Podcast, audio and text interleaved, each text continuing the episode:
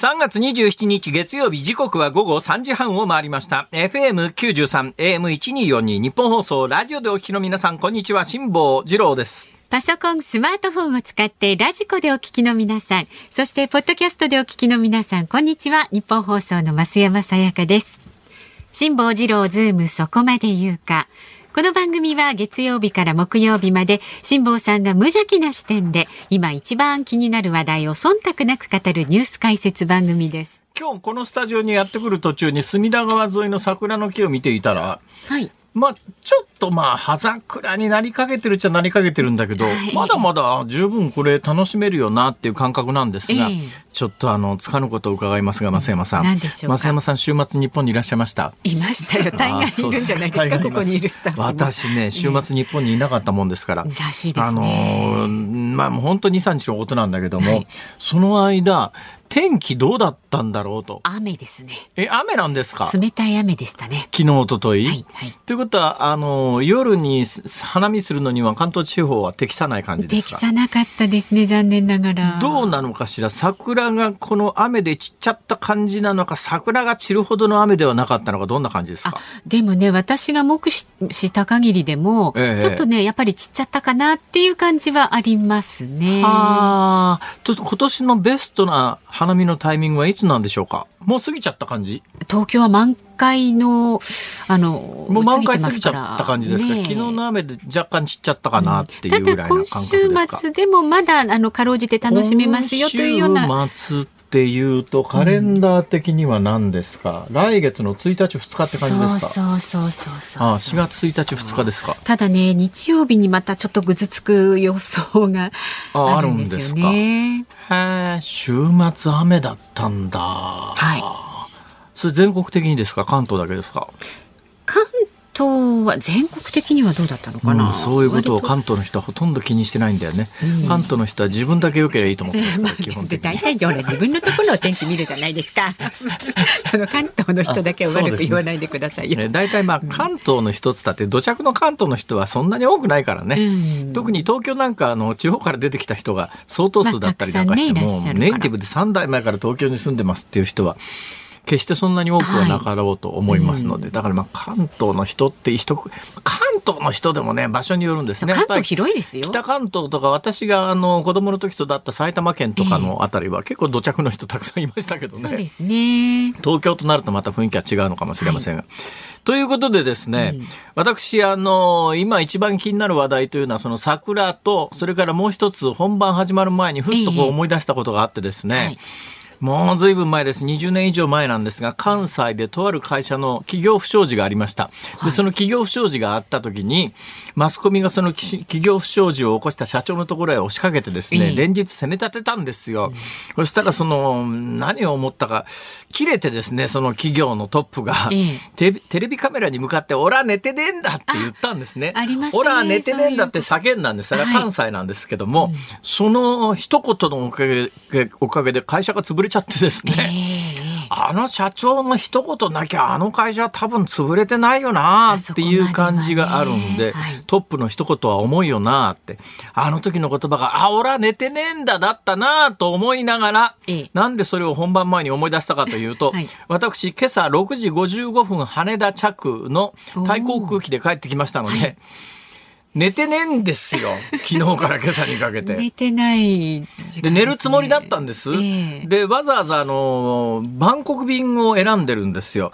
もっとね、近いラオスっていうバンコクより北側のベトナムの隣の中国の一番南にくっついてるところなんで、はいあの、関西からの直行便だと、まあ、1、2時間早いんですが、ただ距離が短すぎてですね、夜中の移動だと、5時間前後の飛行機の便だと、乗っなんだかんだしてて、で、着陸の2時間前に必ずあれ叩き起こされるんですよね。はいはいうん、もう寝かしといてくれって話なんですが、もう食べたくないっていうのになんか無理やりあの、部屋の照明っていうか、機内の照明を明るくしてですね、ね客室乗務員の皆さんは客を叩き起こしてもあるわけですよ。そう叩き起こす。ビジネスクラスみたいなものだったらかなりギリギリまで寝かしといてくれるみたいですが、私エコノミーなもんですから、叩き起こされるわけですよ。そうすると、フライト時間が5時間ぐらいで、2時間前から叩き起こされて、乗ってからその寝るまでの間の時間を考えると、うん、逆に5時間のフライトだと寝てられないので、えー、一旦ちょっと距離を稼ぐためにバンコクまで南に下ってですね。よくそういう帰り方しますよね。はい、そうするとね、ね1、2時間長くなるんです。えー、で、1、2時間長くなって、6時間から7時間ぐらいになると、はい、えー、間、まあ2時間から3時間、できれば3時間。寝られるなという計算で、昨日はバンコク便を選んでバンコクから日本に帰ってきたんですよ。まず一つのびっくりはですね、はい今から20年ぐらい前にバンコクに行って帰りの飛行機乗ると、特に羽田便みたいなやつは、はい、飛行機に乗ってる人の9割以上が日本人。で、タイに行った観光の帰りの日本人客が大半なんですよ。私が今朝帰ってきたタイ航空のバンコク発羽田着という便の、はい95%以上がタイ人、タイの方ですね。ほぼタイの方？日本人まずいないっていう感じです。欧米人で日本観光観光の人が何人かいるかなっていう感じなんですが。で、まあ、あの、顔つき見ただけじゃわかんないんだけれども、うん、この喋ってるのを見ると、ああタイの方だ。で、タイの人もですね、中華系の人はちょっと色が白かったりなんかするんですね。で、比較的、あの、タイの社会階層でいうと中華系の方の方が、あの、所得が多い人が多いもんですから。で、海外に行く人って言って、やっぱりあの、比較的東南アジアのタイの人の平均的な皮膚の色の、うん、白い黒いで言うと、若干白い系統の人が多いんで、そうするとね、日本人とあんまり見分けつかなかったりなんかするんですが、でもやっぱりまあ、私なんか結構経験長いですから、まあ、あの、わかります。はい、で、95%以上タイの方だなと思って、様変わりだなと思った上にですよ、私、あの、エコノミーの3人掛けの席の一番右の端だったんですが、はい、私の隣の3人掛けの席の真ん中の席に、推定年齢、まあ、おそらくそんなに間違いはないと思います。はいはい、80代後半ぐらいの女性がおかげになって、まあえー、うわ、かなり高齢の方が日本観光かと、えー、思ったらですね、えー、どうもね、団体旅行で、それがパックツアーなのか、それとも大家族なのかわかんないんだけど、はいはいもうちょっと若い女性の方が、その真ん中に座ってる80代後半とおぼしき女性を海外しく世話するんですよ。えーえー、世話するのはいいんだけど、うん、端に座ってる私の頭越しに世話するわけですよ。ね。ほいで、まあ、多分おばあちゃん初めてなんだと思います、飛行機。だから離陸前に手前のテーブルをこう引き出してですね。いや、だけどあれ離陸するとき手前のテーブル畳まないと怒られるじゃないですか。荷物も膝の下にドーンと広げたままで。あれも前の座席の下に入れないと、客室乗務員の方が回ってきて、前入れてくださいとか、テーブル畳んでくださいとか、シート倒しちゃダメだとか、いろいろこう言うじゃないですか。やっちゃいけないことを全部横でやるわけですよ。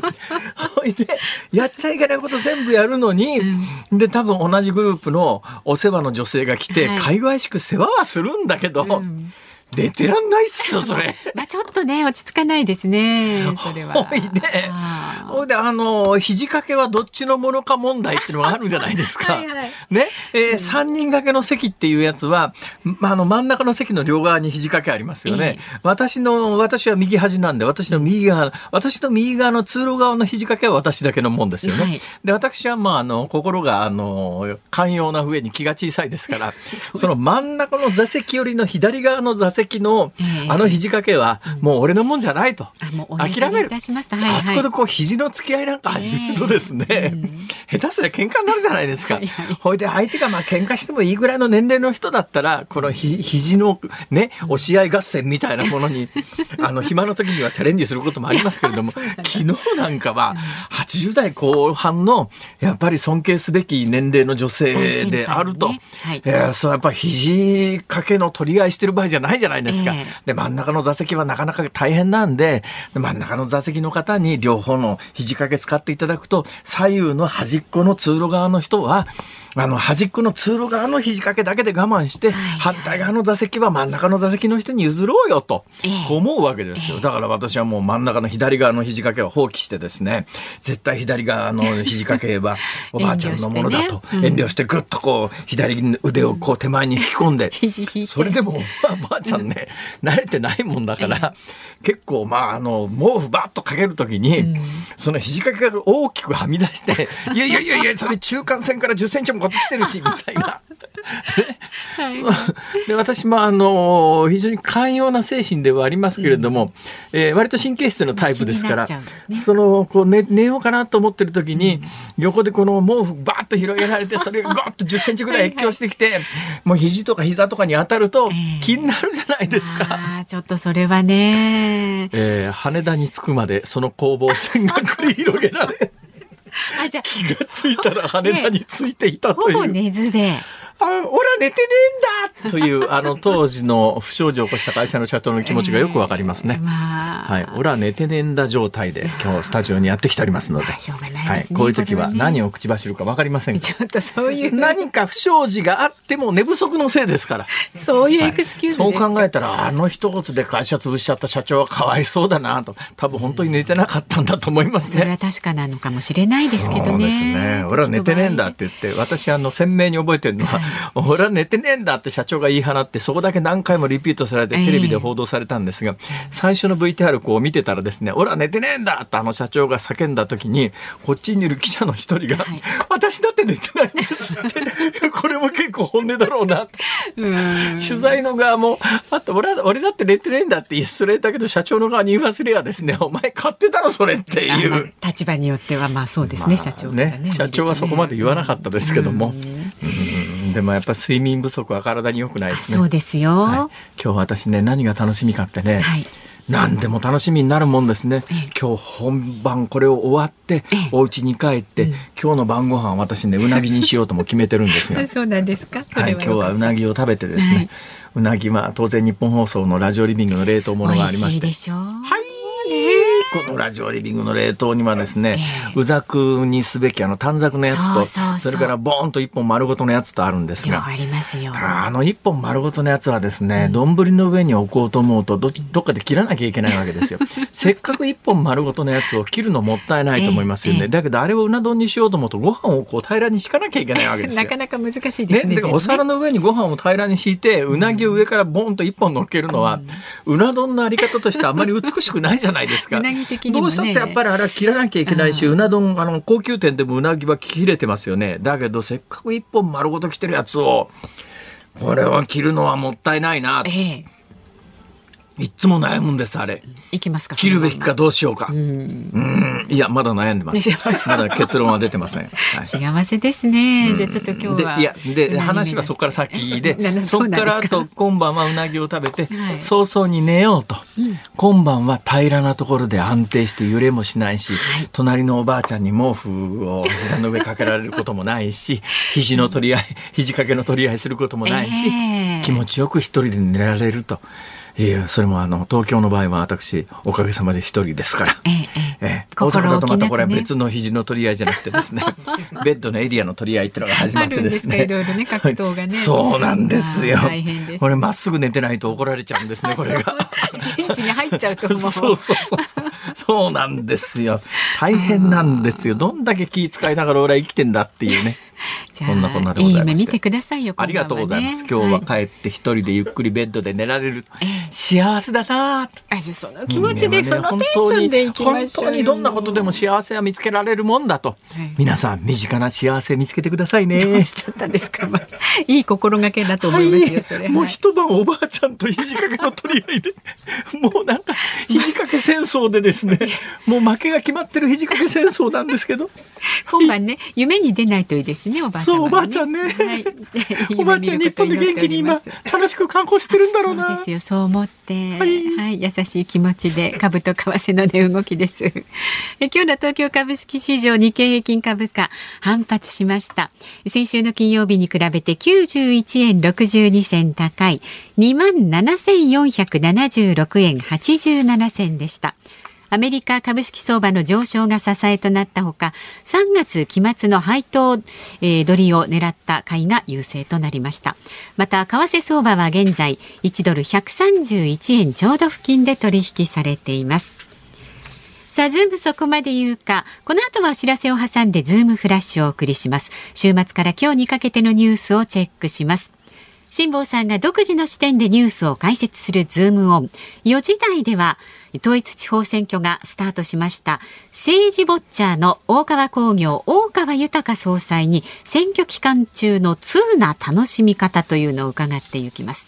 で5時台は侍ジャパンの栗山英樹監督が先ほど記者会見を行いましたけれどもどんな会見だったのか取材した日本放送小永井和穂アナウンサーに詳しく報告してもらいます。さあ番組ではラジオの前のあなたからのメッセージお待ちしております。ニュースに関する疑問、辛坊さんへのツッコミ、何でも結構です。メールは zoom zoom アットマーク 1242.com ツイッターはハッシュタグ漢字で辛坊治郎、カタカナでズーム、ハッシュタグ辛坊治郎ズームでつぶやいてください。で、今日はですね、実は番組が5時40分までの延長バージョンです。10分労働強化だ。まああのー、月曜日ね35分までお送りしてますんで正確には5分の延長になりますけど。そうですか。そうそうそうですからエンディングでお送りするズームミュージックリクエストまあ5時33分ぐらいになると思いますが今日のお題は？飛行機で隣の人と肘掛けを取り合った時に聞きたい曲。飛行機で隣の人と肘掛けを取り合った時に聞きたい曲ですね、えいろいろ考えまして理由も添えてズームアットマーク 1242.com まで送ってください。窓かひろしさんの飛んで飛んでは夢想花は外しましょうか。夢想花を外す、はい。まあでもいろいろなんか考えられそうですね。そうです。飛んでイスタンブールも外そうか。じゃあ夢想花と飛んでイスタンブールを、庄野真代さん外す、はい。両方とも私好きな曲なんですけど。いい曲ですけどね。はい、はい、外します。ということでこの後はズームフラッシュをお送りします。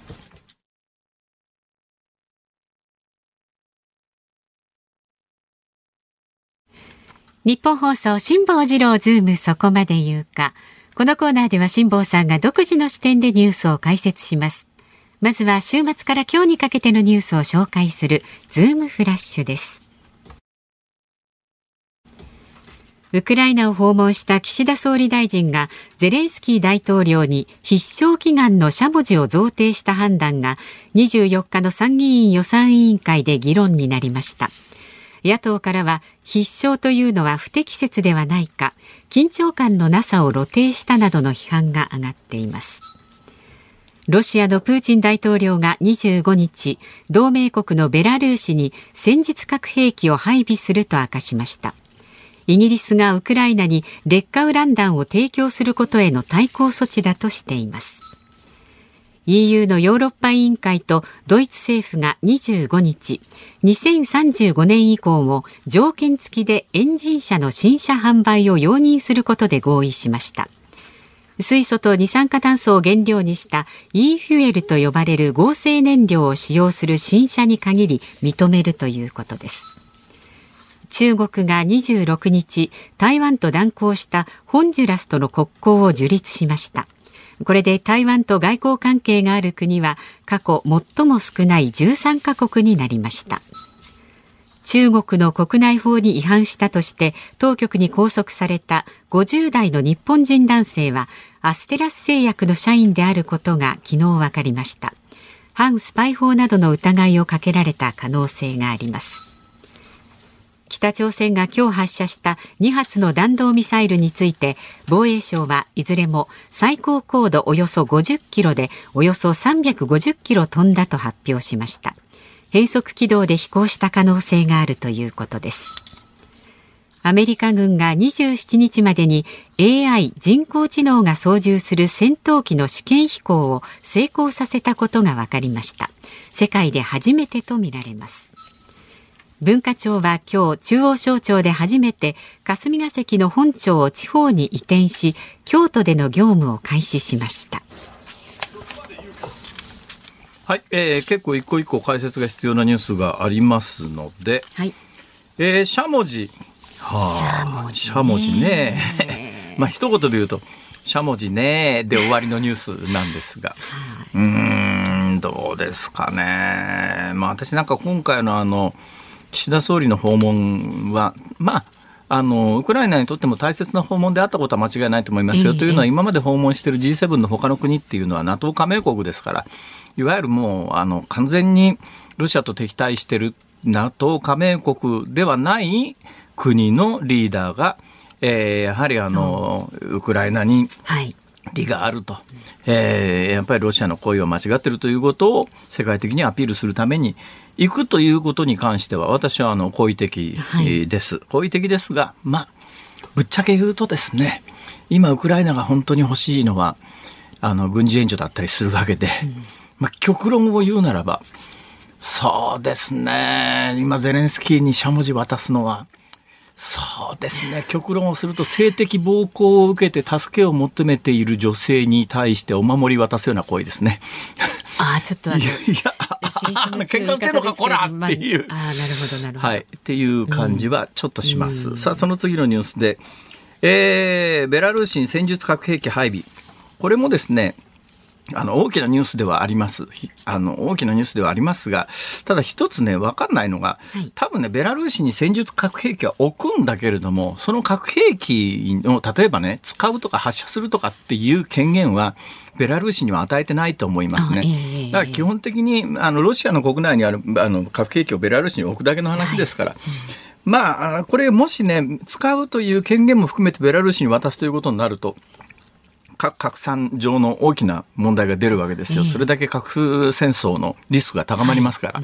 でもまあ、ロシアが、えー、全部の権限を持ってるということならば、まあ、ベラルーシってやっぱりロシアの属国なのねっていうだけの話なんですが、ただね、やっぱりちょっと、えー、今回ロシアが言い訳にしてるのが、あの、劣化ウラン弾の提供、はいはい、まあ、イギリスが劣化ウラン弾を提供するからって話なんですけど、はいこの劣化ウラン弾というものに関して、日本ではやっぱり反核運動が盛んだったりするので、えー、かなりあのネガティブなイメージがありますが、世界的に見ると劣化ウラン弾って、要するにものすごく重い金属を使った弾っていう、そういう認識なんですよ。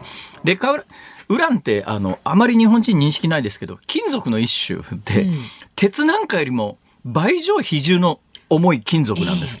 で、戦車の装甲板をぶち抜くとかっていう時に、あの、要するに質量が大きければ大きいほどぶち抜きやすいんで、鉄なんかじゃ、あの、ぶち抜けないけれども、劣化ウランぐらい、あの、重い金属なら、ドーンとぶち抜けるっていうんで、劣化ウランって何かっていうと、天然から産出されるウランっていうのは、燃えるウランっていうのは1%ぐらいしかないんですね。核分裂に、をするという燃料に使えるような。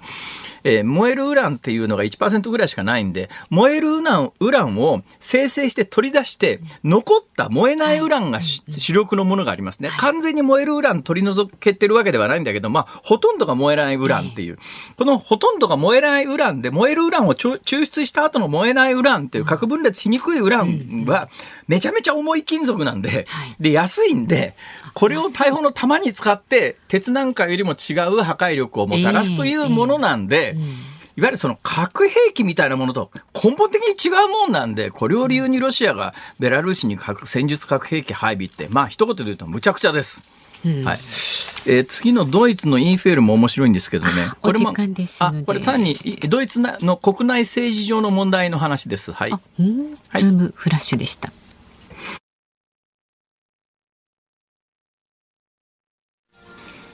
3月27日月曜日時刻は午後4時を回りました。日本放送から辛坊治郎と。増山さやかでお送りしています。さあご意見をいただいております。ありがとうございます。46歳男性の府中市の方。どうもこんちこんにちはさんです。またシンプルなラジオネームですね、えー、それ。はい。え辛坊さん肘掛け戦争大変でしたね。あどうも。ね、で私はその昔映画館で両隣のカップホルダーを取られてしまい。わかる。あのあの、映画館の肘掛けのカップホルダーどっちが自分のものかわかんない時ありますからね。ちゃんと見ないと。で2時間飲み物を持ったまま映画を鑑賞しました。それはそれは。肘掛けで悩む辛坊さん共感します。今夜は大の字でゆっくりお休みになってありがとうございます。そうなんですよ。映画館でね、肘掛けのところのカップホルダーが使えるだけで幸せを感じられるように。はい。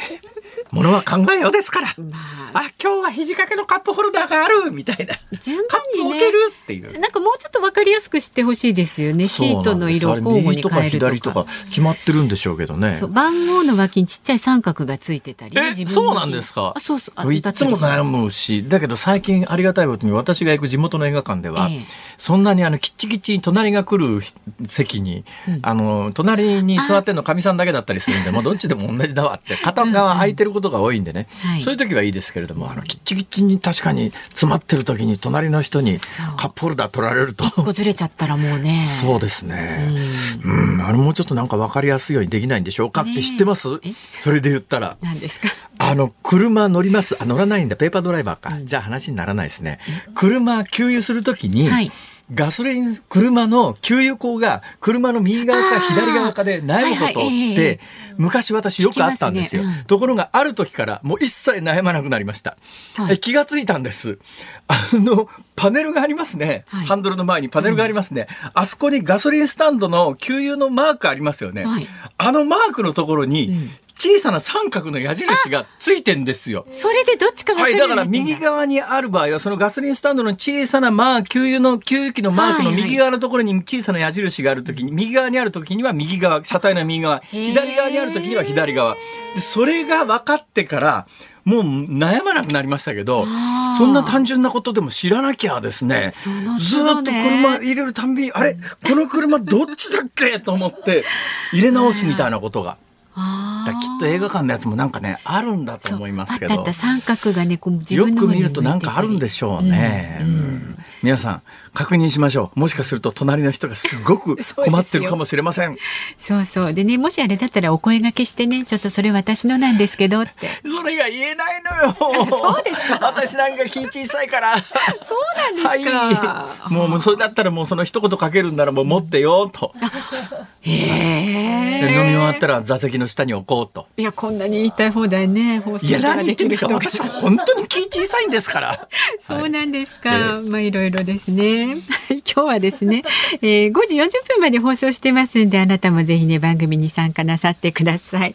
メールは、zoom、zoom アットマーク 1242.com。ツイッターは、ハッシュタグ、辛坊治郎ズームでつぶやいてください。今日のズームミュージックリクエストは、飛行機で隣の人と肘掛けを取り合った時に聞きたい曲、えー、夢想花と飛んでイスタンブールは除くということでね、お願いいたします。さあ、この後はですね、統一地方選挙スタートしています。政治ウォッチャーの大川工業、大川豊総裁の登場です。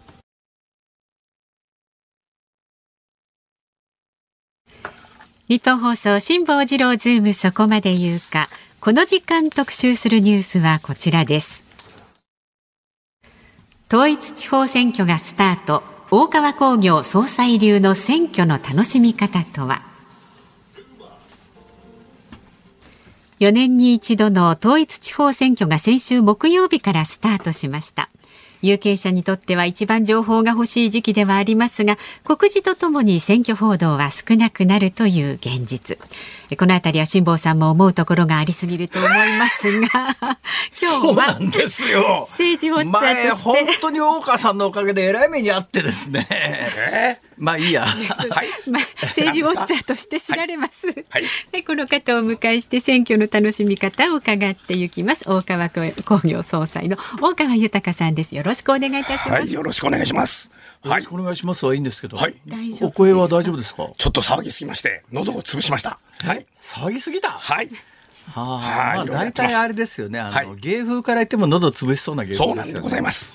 あの PCR 検査は陰性ですので、大丈夫です、ご安心ください。あの、あの依然としてこのスタジオの中にはアクリル板も立っております。はい、大丈夫です。えいや、いやお母さん。はい。お会いしたかったんですよ。ありがとうございます。なんでかというとですね、はい、はい、はい、これだから不謹慎と受け取られかねない話なんで、ええ。あの用心しながら喋るんですが、実はなんでしょうがないんですけど、はい、あの、ちょっと前にですね、はい、宗教団体の指導者でらした、大川総裁が亡くなったという第一報が入ったんですね。入りましたね。第一報が入った瞬間に、大川総裁死去っていう紙が回ってきたんですよ。あら。それ見た瞬間に、私、はい、さん亡くなったんだと思った大変なことが起きてました、私も。問い合わせがすごくて。やっぱり。亡くなったのに問い合わせが来るっていう。だって大川総裁自体の字面は一緒ですもんね。全く同じです。全く同じですよね。はいどこも違わないですよね。はい。うちのツイッターにもいろいろ DM が来まして、はあはい。で DM ダイレクトメッセージ。ダイレクトメッセージが来まして、ええはい。お問い合わせが来てまして、はい。総裁は元気にやってますと亡くなられた大川総裁よりは、こちらの今日いらしてる大川総裁の方がお若いですよね。確か若あ、そ干うですね若いですよね。はい。もともとですね、ええあの、大川隆法氏はですね、はいはい中川隆なんですよ、本名が。はあ、はあはあ、はい。はあで、その前は、ええ大川隆法主催先生だったんです。ほうほう名前が肩書きじゃなかったんだ。違います。えで、ある時に、えいまあ、ネタだと思うんですけど、信者の方からメールが来て、え。はいはい。大川工業の大川総裁が、ええうちの主催先生がどうやら好きみたいですっていうのが来てたことがあったんです。大川隆法さんが大川総裁、いや、あの、大川豊さんを好きだったと。はい。はいはい。まあ、保守系で多分好きだったとかそういうのあったと思うんですよ。はあ、はあ、ある日、え本当に大川総裁に肩書きが変わってたんです。え。え、で大川総裁という名乗りは、はい。大川工業の大川さんの方が先なんですあかもちろんです。当然です。だいぶ先ですか？ずっと先です。あのーなんか、最初の東京ドームでやった頃は、どっちが？あの頃しあの、えっ、と、えー、大川隆法氏がやった時はあ大、川工業は東京ドームではまだやってない。やりません。はい。もっとちっちゃいところで、そうですかこじんまり一番大きいとこ。はい。中野サンプラです。中野サンプラザ。中野サンプラです中野サンプラザなくなるらしいですね。そうなんですよ大丈夫ですか？いや、寂しい限りですよ。ですよね。我々の聖地ですから。中野サンプラザ。はい。いや、私ね、ええ。あの、冗談みたいな話でね、ええ。あの、不謹慎だという素資料はもうはい。承知の上でなんですが、ええ。はい。それでまあ、しばらく経って、あえ。え大川隆法さんであって、大川豊さんじゃないんだということがええ。気がついたんですけど、その後ですね、えそういえば、しばらく大川工業の舞台も行ってないし、ええ大川工業のえ舞台を見に行きたいと思って、ええネットで検索したんですよ。はいはいはいはいはいそしたら、はい定例に火曜日かなんかにはいやってらっしゃいますか、あ、水曜日に。水曜日ですか？どこどっこいっていう笑いライブを。水曜日にはい。定例でやってらっしゃるということが分かったんだけど、はいちょうどこの番組の裏なんですよ。あ、そうなん時ですか。間的に。あ、はいはい。それでですよね。そう夕方ぐらいにやってらっしゃいますよね。まあ夕方、まあ夜もやってますけど、はい。あ夜もやってるんですか？やってますやってます。いや私が調べた限り、ちはい。ょうどその大川工業の舞台というのが水曜日のこの番組の真裏なんで、あ、ええ無理だわと思ってはい。断念して、ええ。それ以来大川さんに会いたいなと思っていたら、はい今日別に私何も言ってないのに、あの、今日の構成作家の安倍ちゃんか誰かがですね、はいはいなんでこのタイミングに大川さんなんだとは思うんだけど、ブッキングで入っててですね。あありがとうございますいやはいいや、ああ、ここでお目にかかれるわと思って。ありがとうございます。あの、ちなみに先ほどの劉邦氏の話で、はいはいその後を、実はですね、はいまた、その、信者と申しわれる人が、はいはいまたメールが来たんですよ。はネタだと思いますよ。本当に信者かどうかわかりません。ええ総裁のことが好きなので、ええ大川総裁は、ダイエットしてますって言ってたんです。で、僕はい遅いじゃないですか。はい。だから大川総裁は、あの当時は丸々してたんですよ。はあはあ東京ドームの頃って。はあはあええええダイエットしてますってメールが来て、えへえと思ってて、ええしばらくして写真見たら、ええ本当に痩せてたんです。細表になってたんです。それは、あれですか、大川工業の大川さんを、はい。ある意味、なんか、まあ、インスパイアしていただいたのかわかんないです。けど、まあ、ネタだと思いますけどね、もちろん。いや、ここの辺りはね、なかなかね、あの、冗談で済むとこと済まないところと、境界線がすごい難しいんですよ。そうです。冗談で済む話でずっといけるんならね、はい。あの、どうなんですか、大川さんを、あの、あの、ずずずずずず大川総裁になられたらどうですかみたいな、なんかね、これ、結構、結構ば、やめたもん。やめましょう。やめた。これなんかあの、はい。番組自体がえらいことになる可能性があって、そうですよ。はい。え私で責任取れる範囲で済まないかもしれないのそうです。で、よねはい。そうです。もうこの話はもうこのぐらいにしてこのぐらいにしましょう。はい。えー大川工業の舞台見見たいときはどこにいつ行けばいいんですか？あの、新宿のですね、ええ風っていう劇場がありましえ、て、え、ええ？ー西武新宿駅の前にある、西武新宿ってペペのあるとこですね。そうです。あの向かいに新宿風っていうライブハウスがありましどってち側ですか？あの、グリーンプラザって私行きつけのサウナがあったんですが、あれなくなったじゃないですか。はいはいはい、あっち側です。はい。あの、東横キッズのあたりです。ああ、だから昔の新宿コマの、そうです。どっち側ですか？こえっ、と、あの、どちらかといえば、もう、西武新宿駅のすぐです。新宿コマの西武新宿寄りのところに、そうですそうですライブハウスなんですかそれ。そうですね。まあ劇場ですね。劇場、はいそれは大川工業専門の劇場？いや、そういうわけじゃなくても、あの、お笑いがメインですね。な結構なんていう劇場ですか？新宿風です。長谷ホール新宿風って言います。長谷ホールって長谷園と関係あるの？そうです。いや、長谷は関係ないですね。関係ないですか？はい。風ってなんですか？風って？FU で？FU ですね。FU で風ですねはい。えー新宿風月末の水曜日やってます、必ず。月末はい。ね、お笑いライブすっとこどっこい。そうですいや。だけどそれがだけどちょうどこの番組の裏ぐらいの時間でしょ？もっと夜遅いのないんですか、その後夜やってますんで。今ね、いただいた情報ですと、4月26日水曜日の、はいえー夕方6時だ、18時開演というのが新宿風でありますよ。昼の会もあるんですけど、100円すっとこっていうのがありまして。はいはいで、はい当日予約なしで来ていただいても、ズームを聞いたと言っていただければ、前売り料金になりますっていうふうにあなるほどありますよ。そうです。前売りは？1800円？1800円。当日200円、はい。に2000円2000円。なんで安くするんですか？そんなデフレにしないでください。ごめんなさい、はい。ごめんなさいごめんなさい。ごめんなさい。あらららら。どうですか？当日行っても入れそうな感じ？入れます、入れます。あ大丈夫ですか？はい。うちはもう本当に。それ行くと何人ぐらいがどんなことやってくだくださるんですか？そうですね、20組ぐらいが、はい。もういろんなネタをはい。バラエティにやってます。あはい。あのー話戻りますけどえなんで総裁は総裁って名乗ったんですか最初？いや、わかんないですね。知らないうちにもう総裁って言われてましたね。気気がついたら総裁だった結成した頃からはい総裁っていう風にずっと呼ばれてましたね。はあ全結成何年何年になります？え？結成して何年になります？36年です。36年はい。あの江頭さんなんかも大川工業ですよね、はい。もう卒業しましたけど、はい。卒業されたんですか？はい、しました。はい。それってあの、まあ、入ってくるのは入社っていうんですか？なんていうんですか？そうですね。入団みたいな感じですね。入団はいもともとだからうちのはもうフリーでも事務所も関係なくええお笑いライブに出れるんですよ。はいはいゼロ円からお笑いやれるっていうのをやってるんです。でも面白くないと出してくれないでしょ？もちろんです。厳しいです。あの、例えば、えー今で言うとクリームシチューとか、はいはい青木さやか、ドランクドラゴン、パックンマックンとか、はいはいうちのライブ出身者です、みんな。そうなんですか？はい。最近だとズンのいいよとか、はいメイプル、はいうん、とか、はい。みんなうちの出身者です。あ負けなすってそうなんですか？はい。だから、本当にちゃんと場を与えれば芸人を育つんです。実を言うと。はみんなね、今ね、学校入んなきゃいけないから、ええ100万とか200万かかるんですよ。スタートに。今いわゆるそう有名どころの事務所がやってるのそんなお金かかそうです、るんですかそうです。だって、その後、チケットの沼があるんです。ライブ出るのに。えまあ、それは仕方ないです。お客さん呼ばなきゃいけないから。ええだから、うちはもう、本当に、今、大学行けない人もいるんですよ、本当に。生活が苦しくて。途中で辞める人もいるんで、えうちだけは0円で、お笑いをやれるようにずっとやってきました。はい。いやそれだけだけど有名なタレントさんを輩出して、はいそれも全部大川工業の事務所ではいやってるらむっちゃ儲かりますね、まあ本当はそうなんですけど、なんかそういうのがまあ苦手で、はい。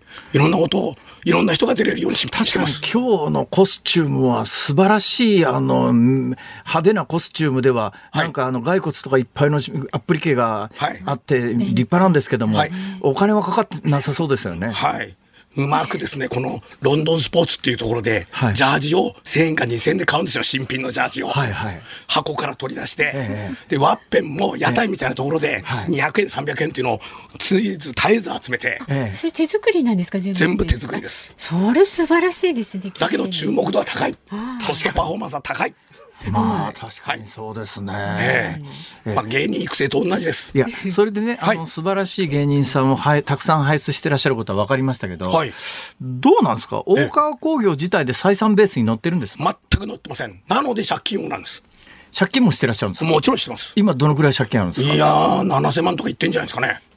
返してはいるんですか？はい。ちょ、返せるときに返してます。はあ、いや、はいでも、変なとこから借りると追い込み来るじゃないですか。はい。まあ、おかげさまでいろんな金融機関にあ、ちゃんとしたところ。行ってます。最近ね、ええ東京商工会も入りました。なんですか、そんな嬉しそうになんで言うんですか、はいそれ。楽しく入ってます。はい、東京商工会っていうのが入っ入りまして。入るとお金なんかが出るんですか？いろいろ、えー経営の指導を受けたりとか、はい。あの、融資の指導を受けたりとか、いや、金融機関に行くの面白いですよ。はあ断られてもお金貸してくれと。はい。ここういう金貸してもらうコツは何ですか？いや、もう、笑いを取るのが一番です。ええ融資担当者そんなに甘くないっしょ。いや、本当ですよ。こうやってこういうふうに芸人育ててるんですってやると、もう大爆笑ですよ。いや、この前なんかね、あの、ALS 患者の方が、愛知県かはあら遠隔操作でロボットで出演して、笑い取ってんですよ。そああそれはすごいですねおーとか言って、おお。いいですね、なるんですよ。それ面白いですね。はい、はいい。や、本当にやってるんですよ。ええはい。なので、ええおかげさまで、その、イーグル76っていうんですけども、はい ALS 患者の方が、はいはいえーそれを認められて、ええちゃんと R1 まで出ましたから。ほ大川工業さんがちゃんと、ええあの舞台もやってくれるんであ、ればそれはあの、社会貢献としても素晴らしいんだけれども、はいだけど金貸すかどうか別問題でしょ。そうなんですけど、ええ満面の笑顔でいつもいやそれ満面だけど、面白いね、大川さん。さすがですねも優勝ダメ。とかはい。はい。はい。優勝ごめんね、無理だから。はい、買い替えしますかとかいろいろあります。はい。あそうですか。はい。他の一本化しすますかとか。ああ、なるほどね。はいえーそれで借金の方が多いわけですね。貯金とかないんですか？全然ありません。はあ。芸人はお客様の心に貯金するのが芸人でございます。いいはい。ですね。素晴らしい。そういうもんでございます。素晴らしい。いいじゃないですか。うちらなんか金なくたっていいんですよ。そうですね。なんかすごい楽しそうですもんね。楽しすぎて困ってます。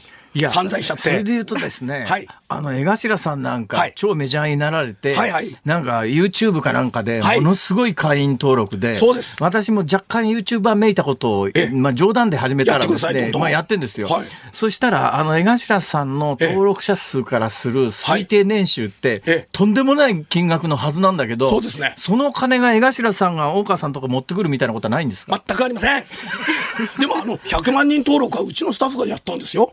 あ実は。そうなんですか、卒業前に、ええちゃんと生活できるように、はあ100万、今200万ぐらいいってると思いますけど。ははい。それを全部作ったのはうちのスタッフだから、スタッフが優秀なんです。実を言うと。ははい。そのスタッフさんっておお給料払われてるんですか？はい、もちろん払ってます。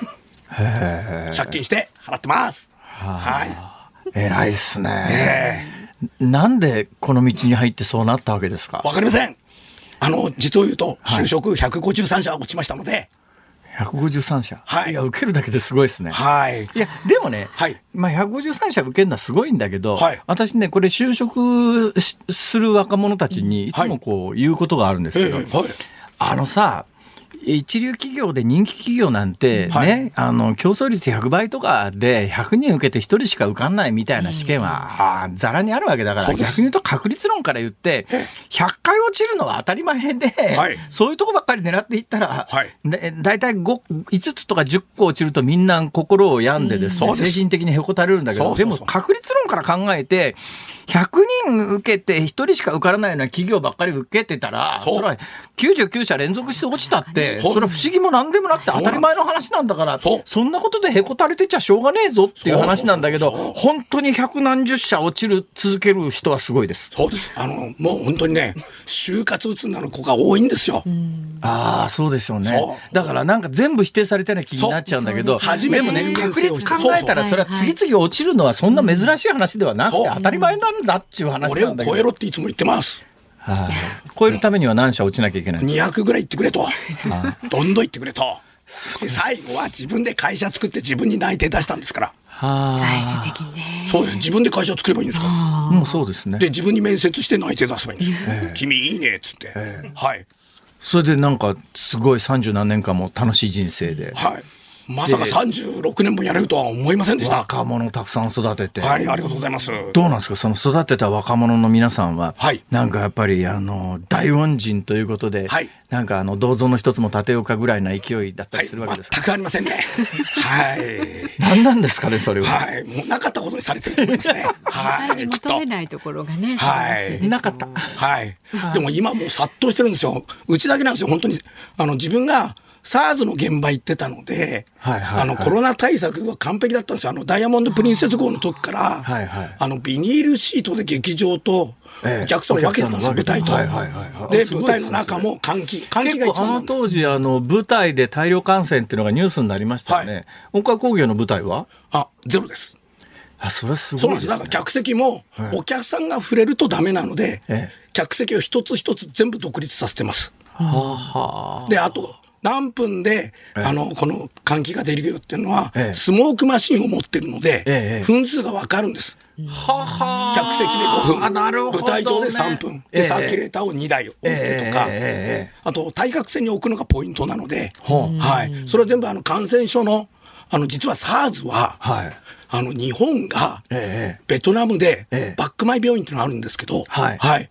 そこで一番世界最初に抑えたのが日本なんですよ。ほうほあの、SARS を抑えたのが、え日本の感染症の先生方なんです。はいはいはいなので、本当はちゃんと日本がやってたら、ええ全然問題なかったと思います。本当にダイヤモンド・プリンセス号の時から。はい。で、その先生にご指導いただいたので、えで、陽性者ゼロなんです、うち。う。それすごいですね。はい。だから、かえって中止すると、はいルーティンが止まっちゃうんです。あお客さんが来る癖が。逆に言ったら、だけど、そんだけの感染対策を取りながら、このコロナ禍においても基本的にずっと興行は続けてらっしゃったわけですね。だからみんな、劇場だけやればいいと思ってるんですけど、ええ楽屋もやんなきゃダメなんですよ、本当は。あ、なるほど。ええ楽屋の換気も含めて。そりゃそうだ。ええだから、トータルでその搬入搬出含めてえ、感染対策ができれば全然問題なかったですこ。の話ね、続けていっぱい聞きたいことあるし、面白いことたくさんあるんですね。今日来ていただいた最大の理由は統一地方選挙がスタート。大川工業総裁流の選挙の楽しみ方とは、これがメインテーマなんですよ。今日何にも話してないですね。いやいやいやいや、どうぞえ？どうぞとりあえず、統一地方選は一番身近な選挙なんです。そうですね。はい。選挙はもう恋愛と思ってください。恋愛？はい。もう直接あ会える政治がね、一番統一地方選なんですよ。あ、まあそうですね。地元で駅の前立ってたりなんかしますよね。だってマッチングアプリで本当に付き合うって言っても生で会うでしょ。だかはい。ら政治も生で会った方がいいんですよ。あだから政治のアイドルの場合ほら推し面があるじゃないですか。あ。はいはい。政治の場合は逆なんですよ。逆引き面なんですよ。この人たちから選ばなきゃいけないっていう。はいはい。だから逆に本当に会いに行かなきゃいけないんですよ。アイドルだと握手会に行くんどうですか？ね実際会いに行ってこの人面白いなっていう人います？なかなかいないです。実際は。実際はね。はいえ。よっぽど面白いことを言う人っていうのはなかなかいないですええ。だからええ、あの迷惑系の YouTuber 的な迷惑系政治家が投票に行っちゃうんです。みんな。面白いから。はい。大川さん、はい。離婚しましょう。え？離婚。ちょっと、辛坊さんでしょ、先に。なんで今回出てないんですか？いやいやいや。はっきり言って。何を言ってんですか？なんで出てくれないんですか？いやいやいやいやもうあのずっと大体ね10年ぐらい言ってますよ、辛坊さん。あのね、政治家ってやっぱね、ええ私はやっぱ世のため人のためはいに仕事をする人だと思うわけですよ、はい私ね、自分の楽しみがいっぱいありすぎて、そうでしょ？世のため人のためなんかで働いてる残りの人生、そんなことしてる時間ないんですよい。やいや、楽しくなるんですよ、大阪がそれで。水の都じゃないですか。船で巡ってくださいよ。お願いしますよ。そうですね。そうですそうか、その手はあるな。あええ、船でね、手漕ぎのボートで選挙キャンペーン。その通りです。新しい。あ誰も水の都自転車とかの人はいますけど、はい手漕ぎのボートの人いいませんよ、ません。それが楽しい選そうだ挙です。水の都はこれだそう。それをやりたいために行こういやもう告示済んじゃってますそう。ベネチアを超えましょう。ベネチアをね、ははいいありがとうございました。いや、今度はそのライブ、ちょっとぜひ見に行かせてください。お願いします。す。いつだって？いつ4だって？月26日水曜日の4月26日お待ちしており18ます時開演です。で、ズームを聞いたと言っていただければ前売り料金の1800円になります。2000円が1800円。はいはい、はいお出かけになって200円。はい。アイス買えます。はいすっ。とこどっこいです。はい。とこどっこいって別にあの、大川さんを腐したわけではありません。そういうイベントのタイトルです。はい。ですよ。すっとこどっこいはい。このすっとこどっこいはい、お待ちしてます。はい、元気をいただきました。今日ははい大川工業総裁の大川豊さんでした。はいどうもありがとうございまありがとうごす。あざいましたりがとうございました。日本放送辛坊治郎ズームそこまで言うかをポッドキャスト YouTube でお聞きのあなたいつもどうもありがとうございます。ニッポン放送の増山さやかです。お聞きの内容は配信用に編集したものです。辛坊治郎ズームそこまで言うかはラジオ局ニッポン放送で月曜日から木曜日午後3時半から毎日生放送でお送りしています。番組はラジオの FM93 AM1242 に加えてラジコでもお聞きいただけます。ラジオラジコではポッドキャスト YouTube 版にはないコンテンツが盛りだくさん。アトムさん吉田由紀ちゃんの中継企画。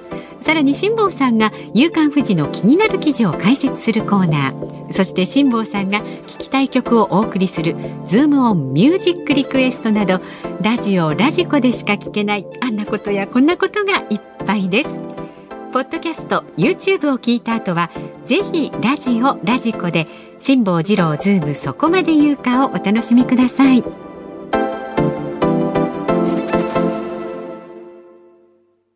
番組スタートから5年初のイベント開催決定飯田浩司の OK Cozy up。激論有楽町サミット in 東京国際フォーラム。6月25日日曜日午後3時から会場は有楽町の東京国際フォーラムホール A 作家で自由民主党参議院議員の青山茂春さんジャーナリスト須田慎一郎さん評論家宮崎哲也さんそしてあのコメンテーターも続々登場。豪華論客たちによるここでしか聞けない激論をリアルで体感してください。6月25日開催最高に熱い討論イベント。チケットは絶賛発売中。詳しくはイベントホームページまで。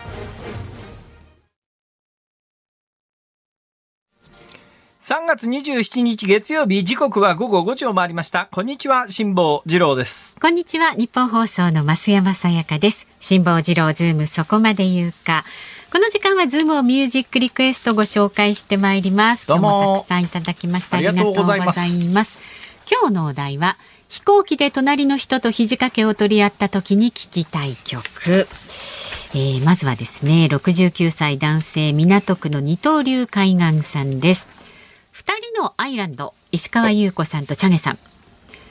これはどちらのものでもないと思うので二人の間の愛の島と思って仲良く使ったらどう？ああ二人のアイランド。仲良く、なるほどね。それから栃木県宇都宮市の伯爵紳士さんはですねへいへい。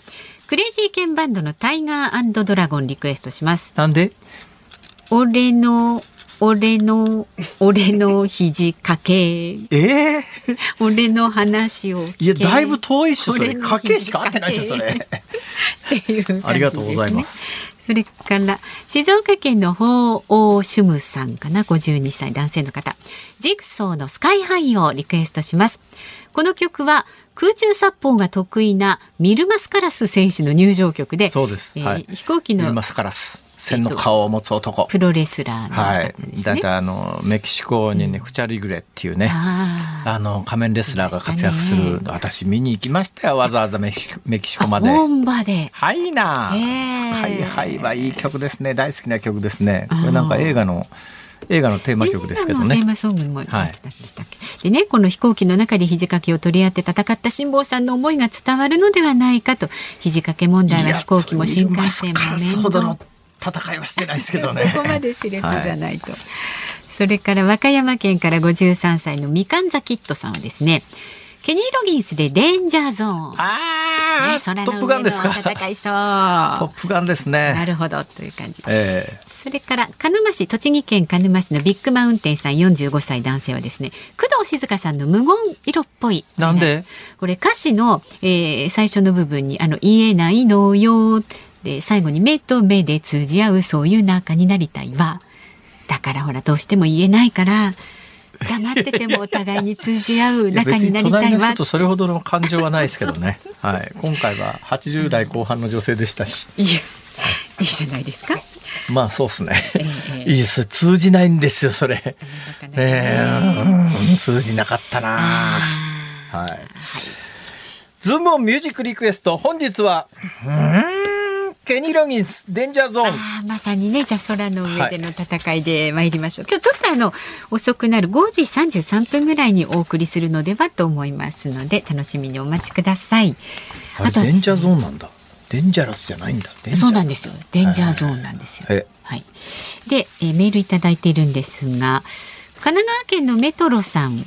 気になるニュースといえばパスポートのオンライン申請が始まるとのことで旅行好きとしては前一遍やったけど嬉しい限り失敗したやつ、もう一遍やってみようということですね。ねえ。まあでもかなり助かりますよね。だからどの程度だからオンライン上で簡単にできるのかっていうのが問題ですね。前回、いや、普通に申請した方が楽じゃんみたいな話で、あんまり普及しなかったんですけど、そういったパスポートは10年に1回ですからね。はい。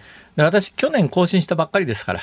ね。次9年後ですから、うんまあその頃なんかもしかしたら生きてないかもしれないし、そういうはい、こと。をそれから市川市62歳の野菜肉さん女性の方今日午前中近所の桜の様子を見に行ってみました。毎年見事な花を見せてくれる川沿いの桜並木は週末の雨にも負けずちょうど満開でした。で少し花びらが散ってはいましたがまだ花いかだができるほどではありませんでした。あの川の表面にね、はい。で私は川にみっちりとみっしり浮かんだ花いかだをじーっと見ていると自分の体が動いているような不思議な感覚になるのが好きなのでもう23日したらまた行こうと地元の川で花いかだが見られる人は幸せですね。す私あのね。前も言いましたけど、京都のあの哲学の道の横の京都疎水みたいな、あそこの花いかだ素晴らしいですよ、うん。ええ。なんかこうゆっくりこう動いていく感じってわかりますよね、なんか目の錯覚今週末なんとか間に合うかな関西の方がちょっと遅いんでねね。関東よりも。うん。不思議なことに、うんうん。西の方が暖かいのに、はい。だからもしかすると今週末関西ちょっと今週帰ってみないと分かんないですけど、ええ。先週末帰ってないんで あれなんで、はい、楽しみにしてまそうす。ですねゆっくりとねなんかこう桜をめでるなんか余裕がねそうなんです。もうこの年になるとね、来年はあるかなとか思っちゃうんですね、これが。貴重な桜に思えてくそうるなんでねすよ。だってもうあと何回見られるだろうかとかね。これ20代、30代の頃は考えたこともなかったですけど、やっぱこの年になるとね、人生であと何回この桜を見られるのかしらとか思っちゃうよね。確かにね言われてみればね増山さんまだないと思いますけどね。ないですよそんなあっさり言わんでも。さあまだまだご意見お待ちしておりますのでメールはズームアットマーク一二四二ドットコム。ツイッターでもどんどんつぶやいてください。ハッシュタグ辛坊治郎ズームでつぶやいてください。お待ちしております。